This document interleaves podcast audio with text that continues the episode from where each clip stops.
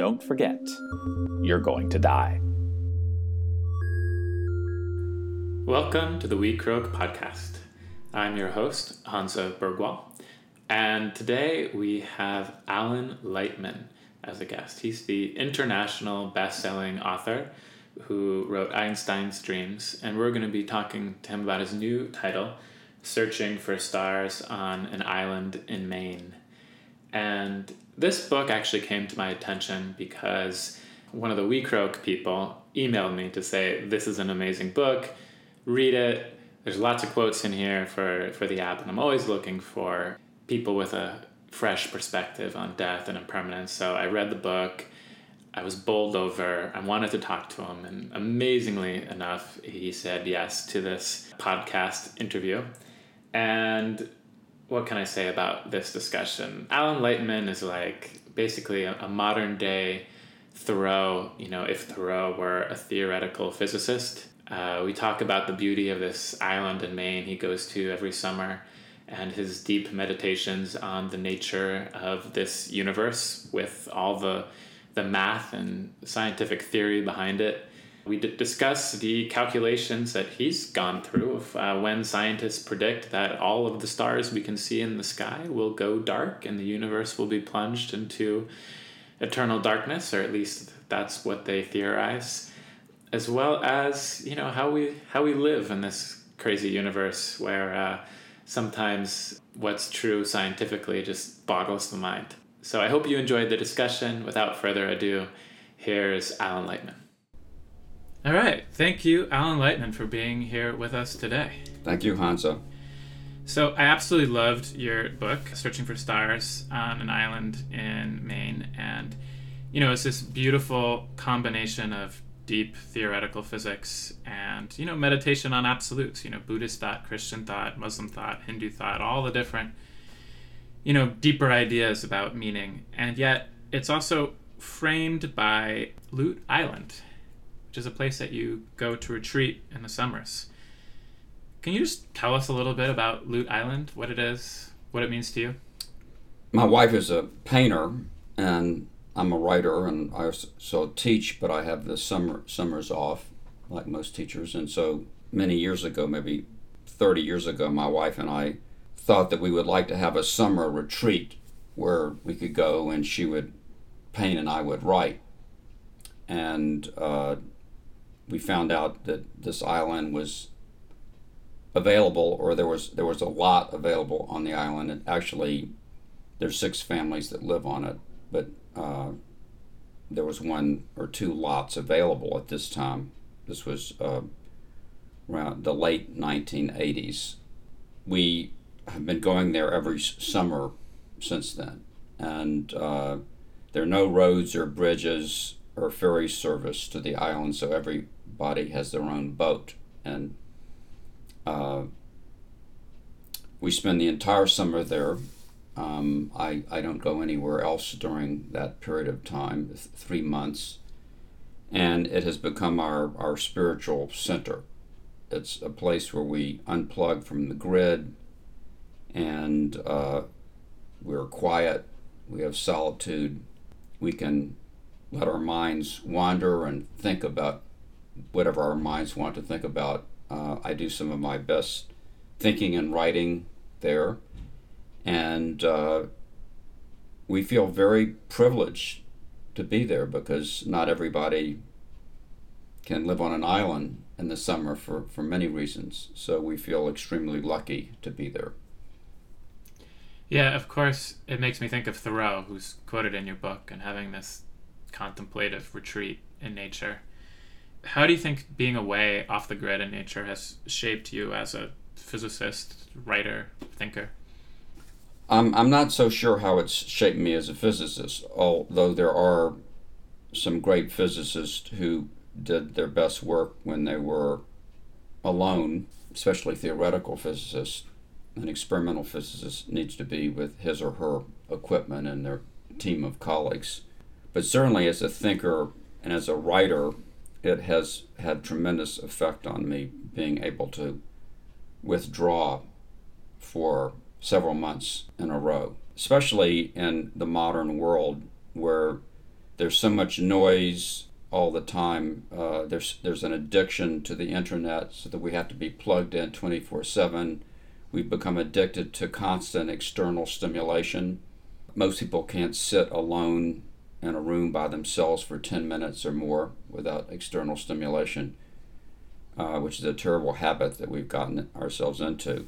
So when when your mind has quiet and uh, freedom and and time and space, you begin thinking about things that you wouldn't ordinarily think about, and you can turn over ideas in your mind. You can think about what's important to you, your values, where you want to go with your life, uh, which I consider all part of consolidating your self identity.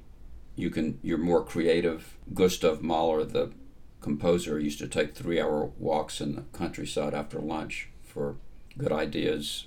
Gertrude Stein, the writer, when she was working on a, a book or an article, she would take a drive in the countryside and just walk around with the cows. Uh, Einstein talks about the way the unconscious mind is so important. All of us really need to have that quiet time, but it's so hard to find in the modern world.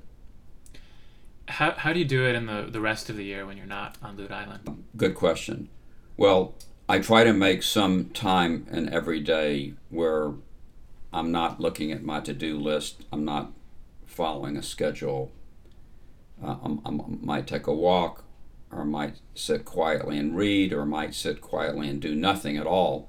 And dinner time, my wife and I always uh, turn off the phones so there, there are some things that you can do during an ordinary day. I, I think that everybody can find 20 or 30 minutes a day to unplug.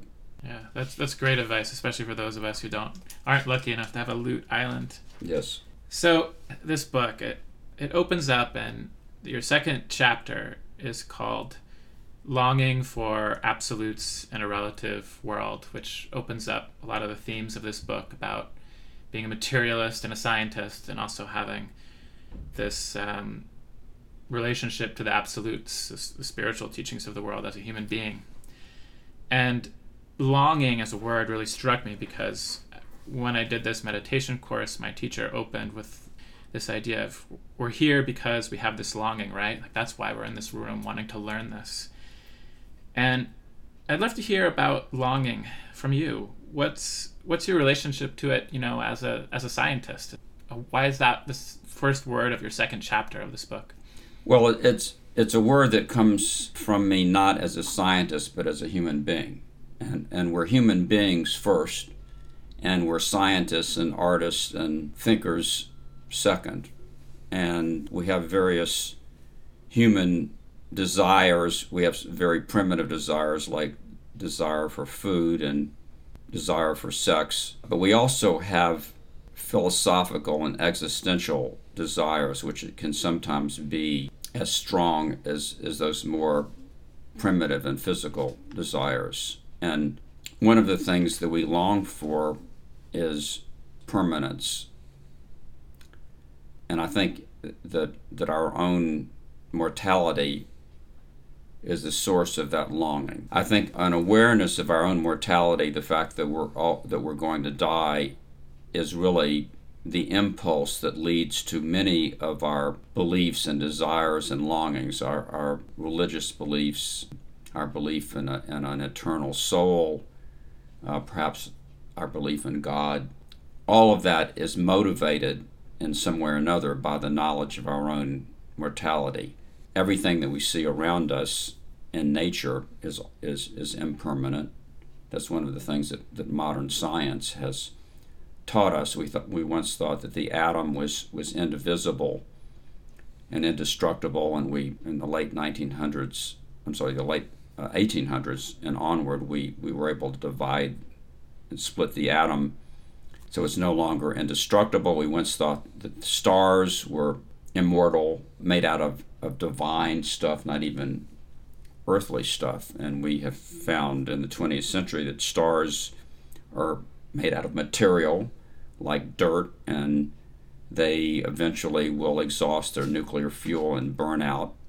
Of course, we know that our own bodies are made out of material and and pass away. So everything that we see around us passes away. And we just cannot accept that from a philosophical and spiritual point of view. We, we, we want there to be something that does not pass away. And maybe that's to give meaning to existence, maybe it's to give meaning to the universe, but we, we want there to be something that lasts.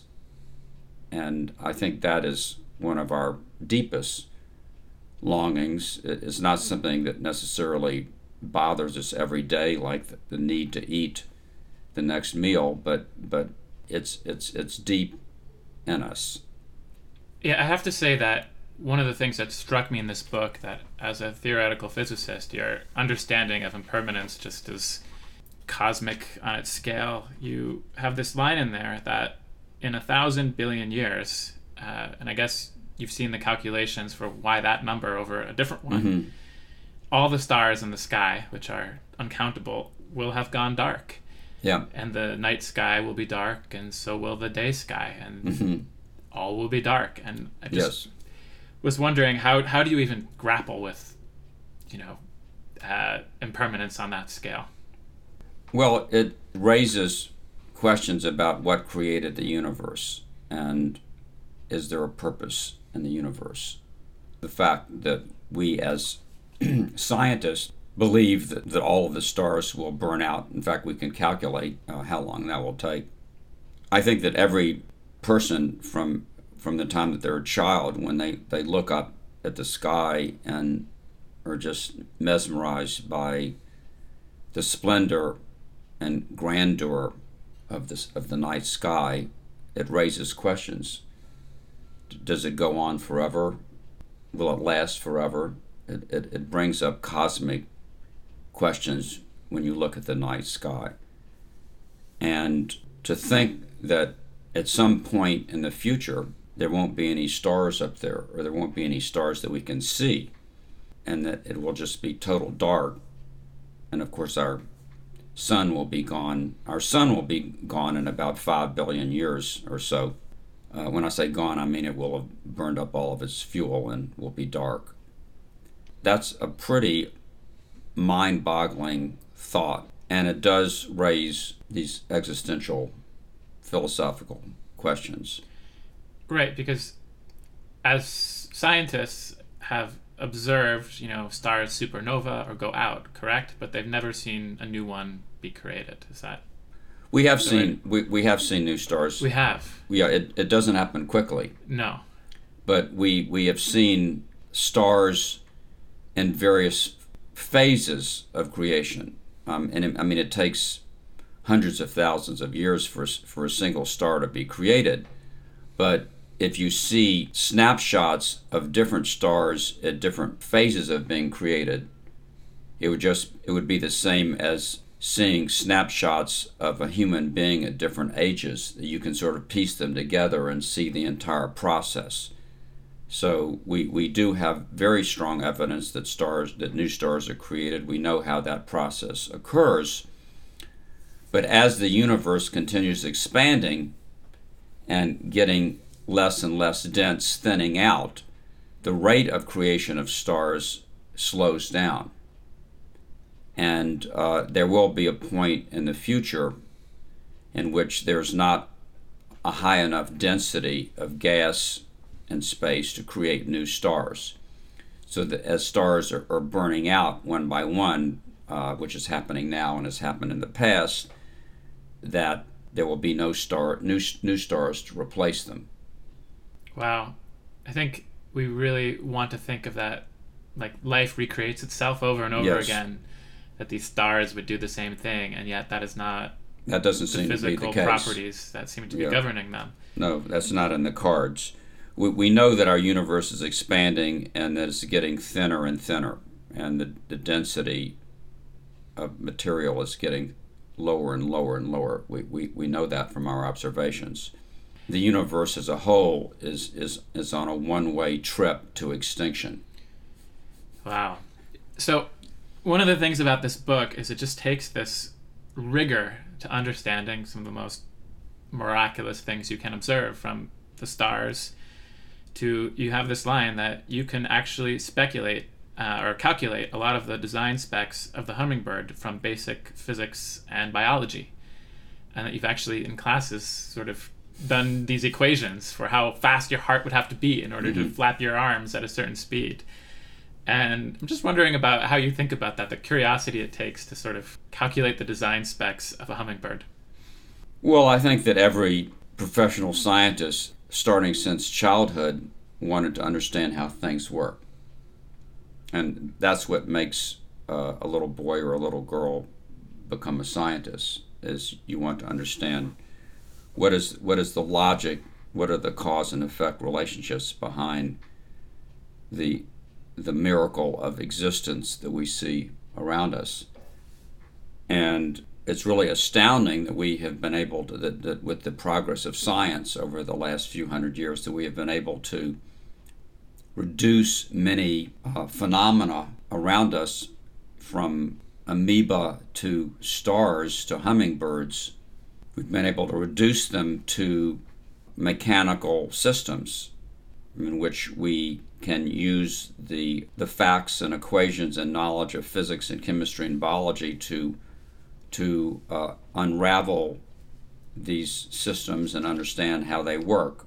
But uh, one of the things that I say in the book about that chapter on the hummingbird is is that even after you have undergone that reduction of reducing the flight of a hummingbird to so many flaps per second of its wings and so many beats per second of its heartbeat, you're still awed by the hummingbird itself. I mean, to see this, this beautiful little creature hovering in midair like a little dollop of paint in the air.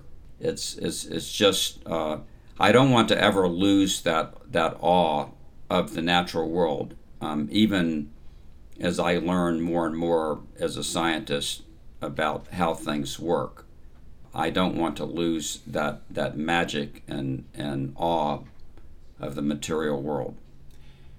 I think that some people worry that if they take the scientific rigor to something like a hummingbird or the stars, they'll lose that sense of wonder, that juicy, wonderful feeling that we all recognize when, you know, a hummingbird alights near us.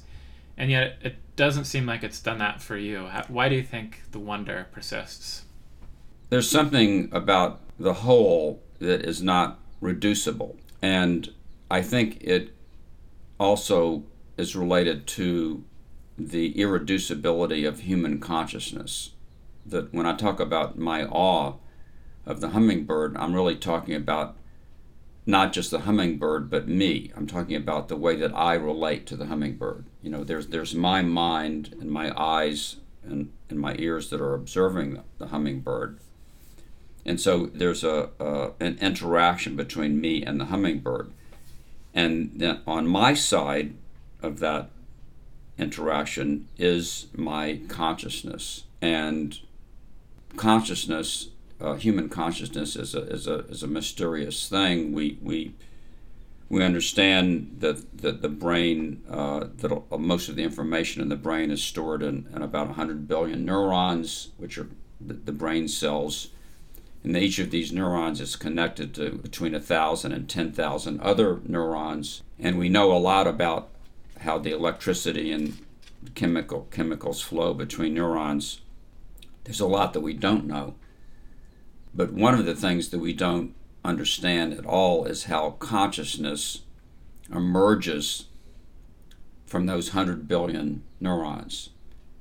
The sensation of consciousness. And if we don't understand that, then we're not going to be able to analyze the awe that we feel when we see a hummingbird or when we fall in love or any other profound emotional experiences that we have that are all related to our, our consciousness. And even though I'm, I'm a scientist and I am also a materialist, by which I mean I do think that, that everything in, in the world, physical world, is made of atoms and molecules and nothing more, I do have a very high regard uh, for the mystery of consciousness. And I hope that we never understand exactly what consciousness is. I hope that it, it remains somewhat mysterious because I think that that mystery is part of what drives our our art and our uh, spirituality and our emotions. There's a wonderful line by Albert Einstein, which is one of my favorite things that he said, which is, um, if I can remember it, um, the most beautiful experience we can have is the mysterious.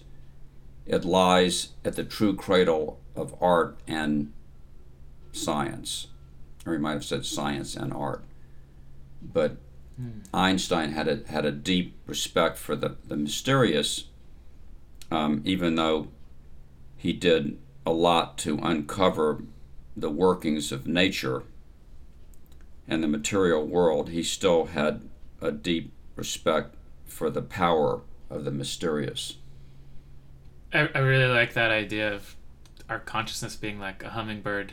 We can break it down into 100 billion neurons, but it still doesn't account for what we feel when we really look at it squarely and its its totality is right in front of us. So we have consciousness and we also have death. And you have a whole chapter on death in this book, and it's it's where you you quote Thoreau talking about wanting to live deliberately before you die. And um, how does a materialist look at death? I think that death is uh, the distinction between life and death is overrated.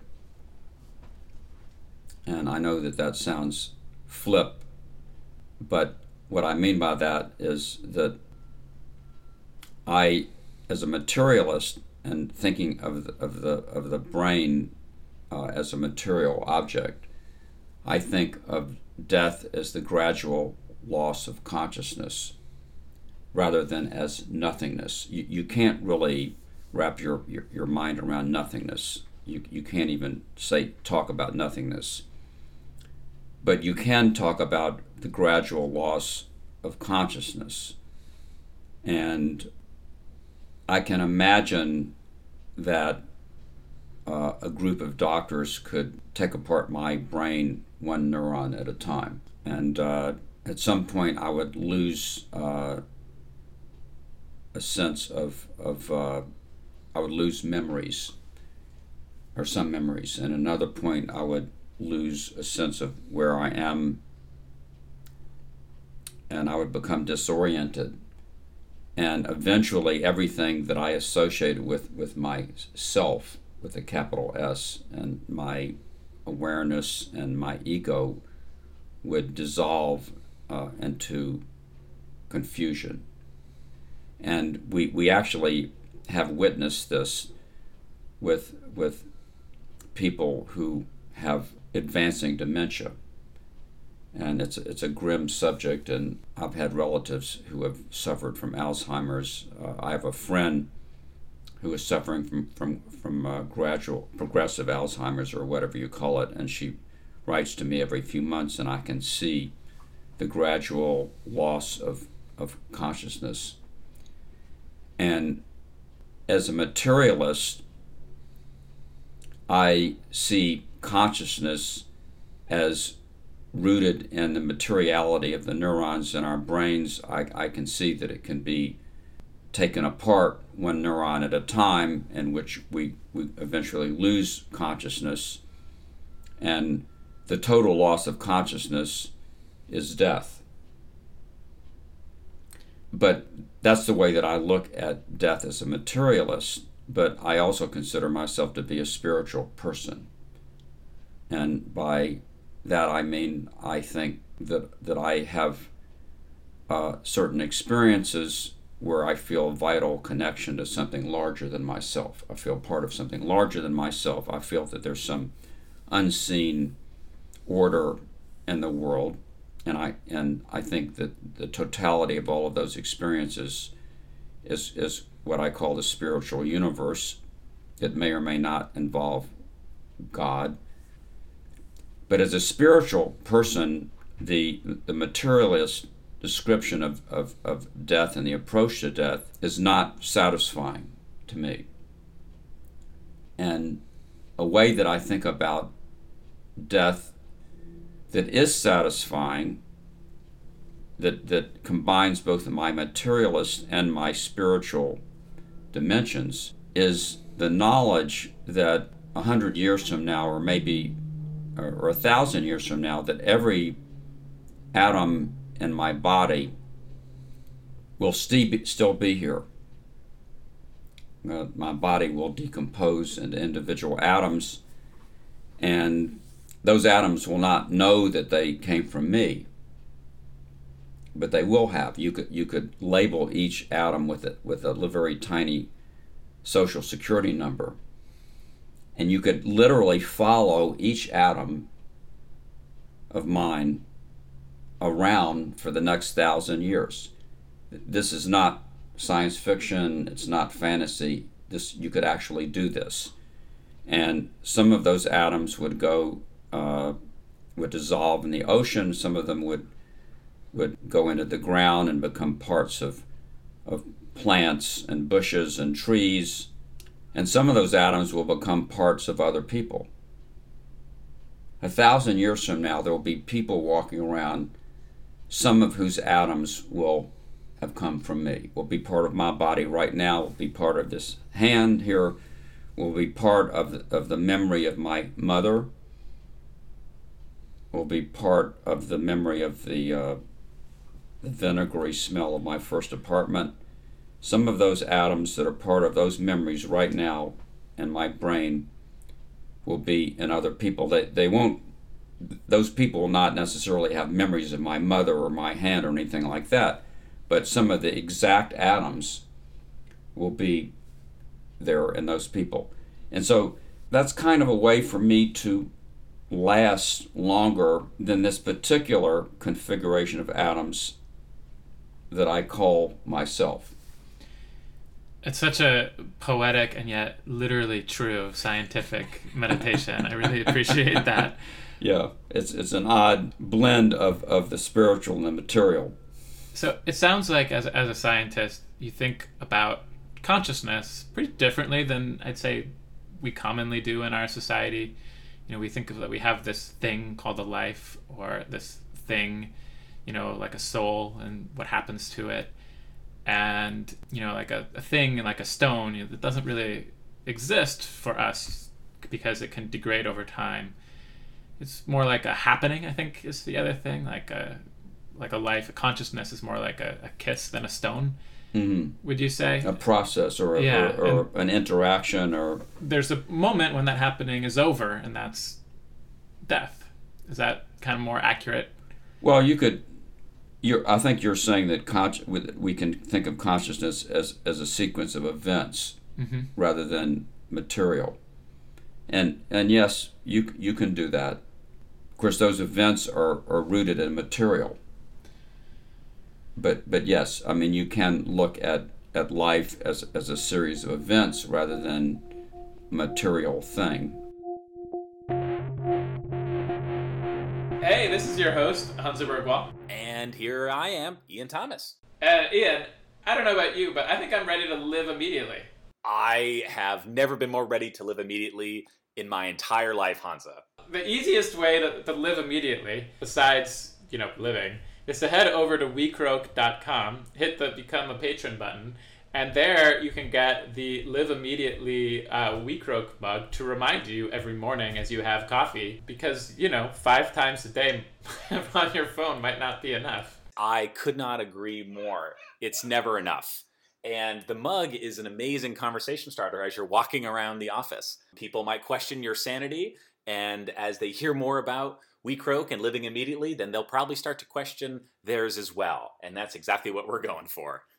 That's a great way to come and support us. Also, you know, downloading the app if you haven't already. And just, you know, sending us a note, letting us know what you think, suggesting a guest.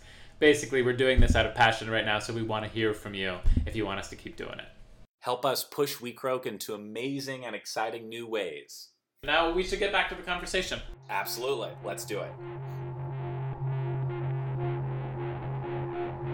So, speculative question for you about the atoms with uh, social security numbers, which you know you do take some license to have some speculative moments in this book, which I really Mm. appreciate. It. Mm.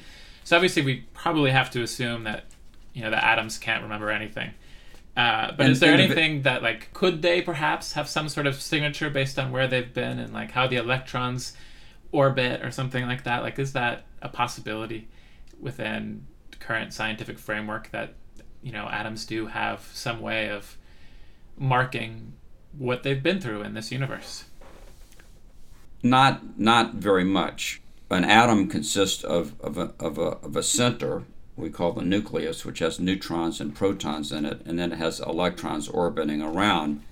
And the electrons can be in, in different orbits or different energy levels, and the number of neutrons in the nucleus of the atom can vary. So, for example, if you see some uranium that has, has disintegrated over time, you can say something about the history of, of the material that the uranium was in. But the the memory that atoms have is is very, very rudimentary and elementary.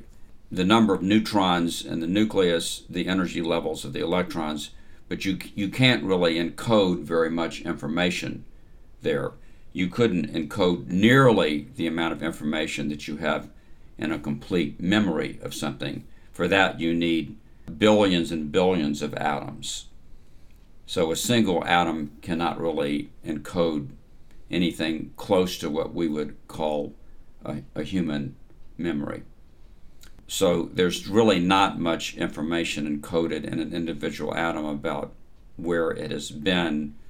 If you heat it up the atom uh, or sent some electricity through it and you knocked off a few electrons, you might say that well it went through some very energetic shock or something like that.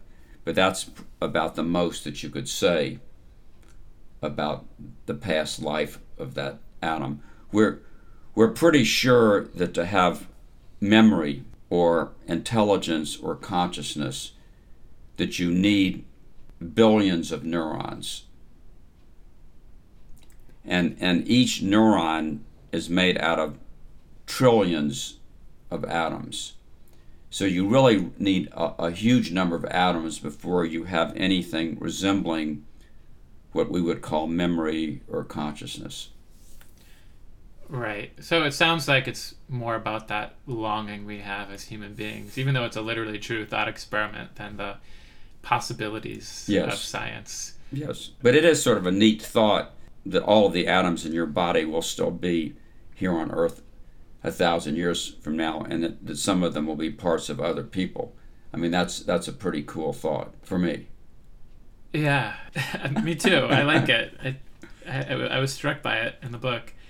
You know a lot of things. You've dedicated your life to a, a kind of scientific rigor of mm-hmm. looking for truth. And yeah, there's this one place in the book where you say that, you know, you know that you will die one day, and really that's the only thing that you're certain of. And you also talk about, you know, the ways in which these absolutes that you can't really test always end up coming into even science. Like you bring up the multiverse, which uh, is it really science if, if it can never be tested, which is what most people think. Mhm. Um, and I was just wondering if you could talk about certainty a little bit. Well, we haven't really defined yet what what we mean by absolutes, and and I like to start with that. That when I use the word absolute, I mean permanence, unity, indivisibility, those kinds of, of, of qualities. Certainty is one of them, and uh, science does not have any absolute certainty. Um, everything that we know in science is, is tentative and provisional. Uh, our, our theories, uh, our theory of electricity and magnetism, our theory of gravity, these are all approximations, uh, e- even though they've been very successful at, at, at all of the, the science and technology that we have today. They're approximations to even deeper theories. And so the, the, the, history of science has been one of, of, of, getting better and better approximations to the behavior of, of nature. So you can't really say that any knowledge in science is, is certain. So the question is where would you find certain knowledge if such a thing exists? I think that, that theologians, many theologians uh, in various faiths, uh, believe that you can find certain certainty in religion, and in particular, for example, in the sacred books. And there are uh, in, in, in Islam and Christianity, for example, there there is the belief that the sacred books express the the, the, the true word of, of God. Um, and Buddhists feel that that the Buddha um, had absolute knowledge. Uh, one of the words for the Buddha is the Lokavidu, the knower of worlds. And so, in the view of, of these religious traditions, there is certain knowledge because it is believed that, that, that these writings and teachings come from, from God, and, and God has absolute knowledge. So, this is a, a strong contrast with the kind of knowledge that we have in science, uh, which is uh, always considered provisional uh, until it's revised. There's no revision in religious knowledge. It's it's it's it's absolute. Wow. You have this passage that I want to read which I think is you know just it's a good idea of the sort of tone of the book um, and also how you know, the, uh, these big questions of truth, of, of death, and permanence are also informing life. And you write, as I lie in my hammock now on this late afternoon in August, I can feel the seconds ticking away to my end, and I believe it to be a final end. But that finality does not diminish the grandeur of life. As the seconds tick by, I breathe one breath at a time. I inhale, I exhale.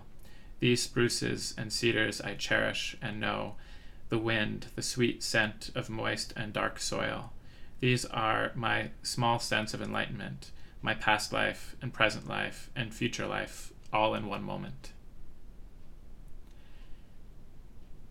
And what strikes me about a lot of this book is you have sort of the intellectual courage to look at the universe, the atoms, you know, how scarily impermanent they are on all levels, and yet you're a really happy guy. At least you seem so. And this passage seems to say that having that courage has a good quality to your well-being and consciousness. And I, I was just wanted to invite you to talk a little bit about how that how thinking about these deep and sometimes frightening things makes you feel living in the world. I think that being alive is a gift. And you know, you just think that, that every, just look, we can talk about human life.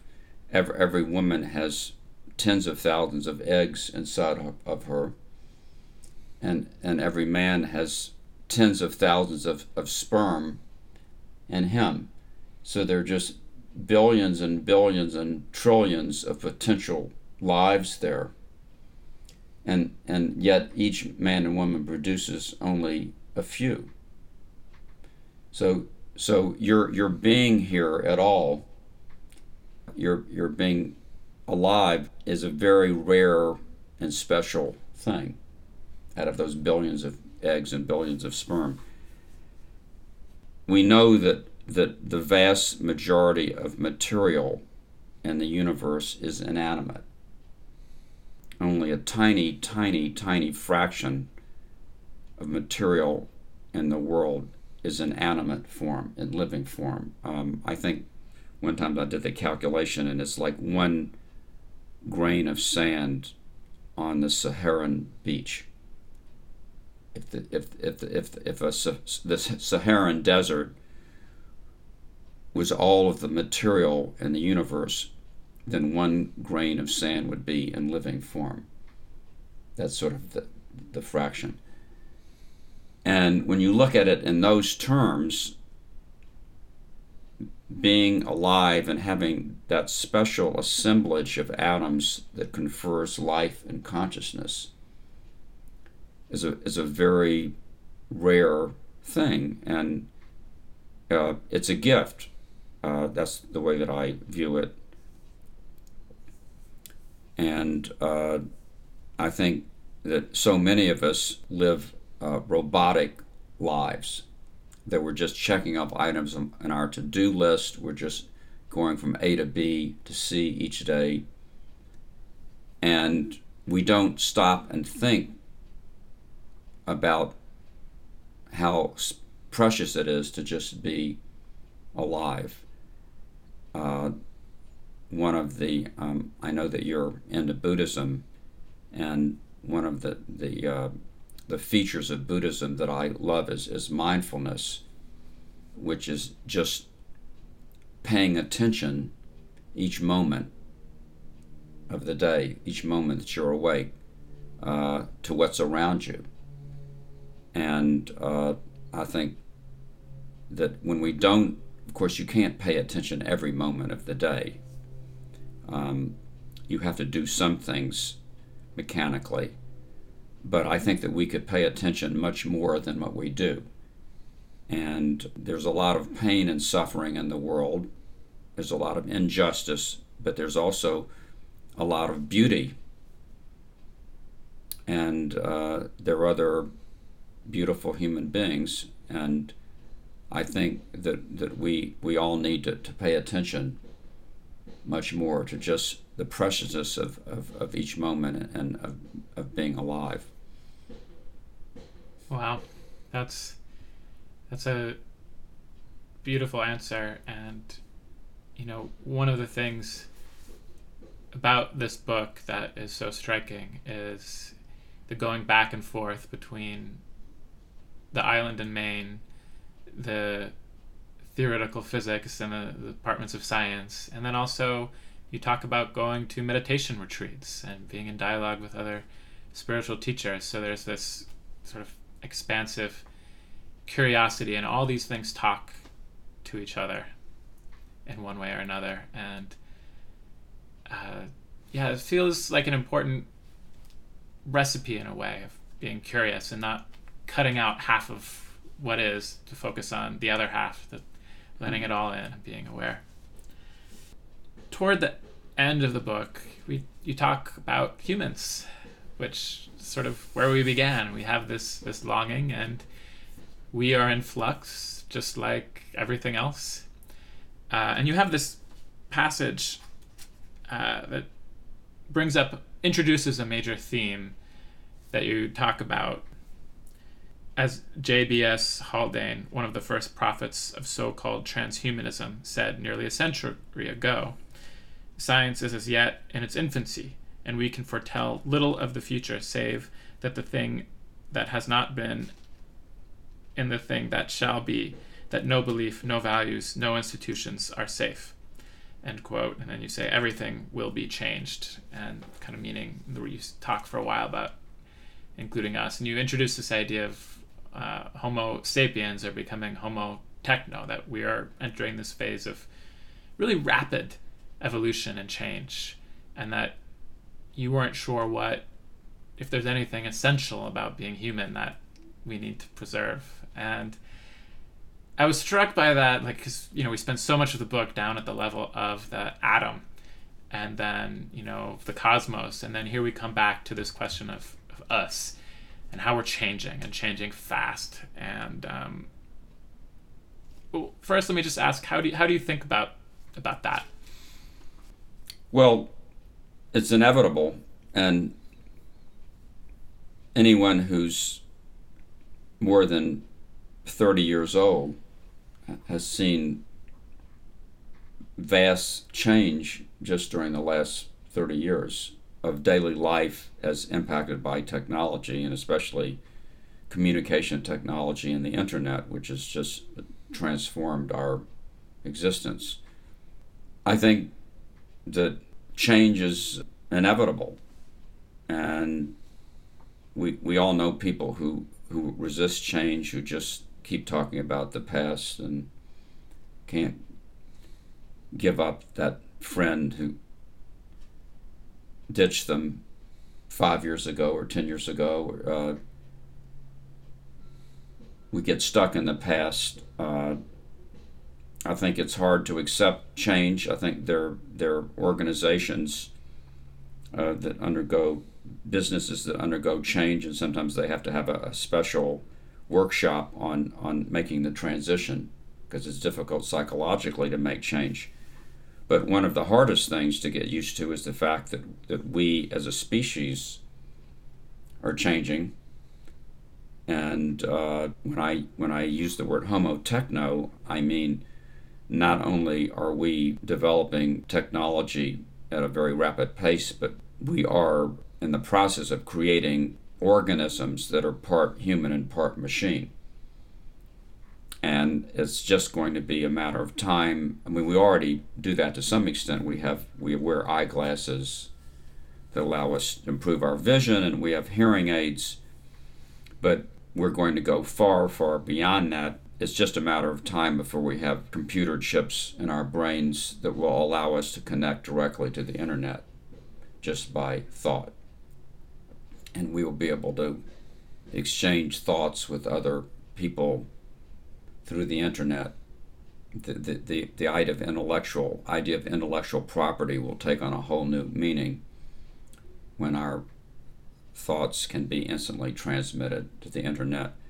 Uh, we will be able to create memories of things that never happened. We already have the psychoactive drugs now, uh, but we will go far beyond that um, once we understand more about how memories are stored in the brain. So we, we're going to be literally part human and part machine. And you know, one of the questions I'll raise in the book, and I don't really have the answer to, is, is whether there's anything about us now that we associate as being essentially human that will remain 500 years ago and these new creatures that are part human and part machine, it's possible that a, that a sense of humor, but we know that lower animals have, have a sense of humor as well. Crows play with each other. I would venture to say that there's nothing unique about Homo sapiens that will be preserved. Uh, I think most of our emotions we can see in lower animals. Our, our emotions will be totally controllable and, and synthesized, synthesizable. And we can do that now with, with certain drugs. You can change the personality of a person. So we are really transforming ourselves. And is that a good thing or a bad thing? I don't know. It's inevitable. We're not going to be able to stop it. But I hope that we can try to do it thoughtfully and intelligently and think about the implications of each new biological and technological advance. Yeah, we use the word evolution, but this is a unique evolution in the sense that we're playing an active role in designing it. And so, you know, Thoreau is a really big presence in this book, and I associate him with the word deliberately. Mm-hmm. And um, you know, do you have any ideas about how, as we, you know, evolve and use technology and change, we do so with more like rigorous deliberation? Well, capitalism kind of squashes everything. okay. And capitalism squashes deliberation, it squashes thought, it squashes ethics and morality. So, if there's money to be made by these new technological advances, there will be people who are pushing it for that reason alone and are, are going to be hard to rein in. But I do, we, we do have some administrative structures now where there are uh, people whose job it is to look at the ethical ramifications of developments in science technology. There, there are people who, who for whom that's their profession. Uh, there are professional groups that do this, and I think that we will need more and more of that. I'm not sure that it will have a, that those groups will have legal authority, uh, and I do think that the, the, the capitalism will eventually trump every such consideration. But I do think that that is our best hope of trying to move deliberately into the 22nd century and the 25th century and the 30th century of having some people that recognize that there are profound philosophical, spiritual, ethical implications of these scientific and technological advances and will make recommendations. And we have seen attempts of this, like the, the Union of Concerned Scientists that advocates against stopping nuclear war and nuclear disarmament and and so we, we there there's some of us who recognize that, that there's a need here to be deliberate about the advance of our technological society. In Henry David Thoreau's time, the new technology was the railroad. And there's a wonderful line in Walden where he says, we don't ride the railroad, the ra- railroad rides us. And so I would, I would say that we're dangerously close to being ridden by the internet today and what's going to come after the internet, where, where biology and technology are going to be fused together. So we, we, we need to be careful. Yeah. Wow. Well, it sounds like our current social order gives us plenty of challenges as we go into this technological age of speeding up, but that uh, you know we do have some agency to deliberate still and to choose, and you know it's hard, but just get into it, do it, make conscious choices. Wow, that's so fascinating. Do you have any final words for us today? Uh, things I should have asked you or? Well you, you, you, you, you asked a lot of wonderful questions Hansa and you're a, a wonderful thinker yourself. So I, I, um, I enjoyed the conversation. And uh, of course it's, it's for any writer it's, it's, a, it's a privilege and a compliment for someone else to, to read their book carefully. And, and you read this book carefully so I thank you for that well thank you so much it was really a huge pleasure to have you. Yep.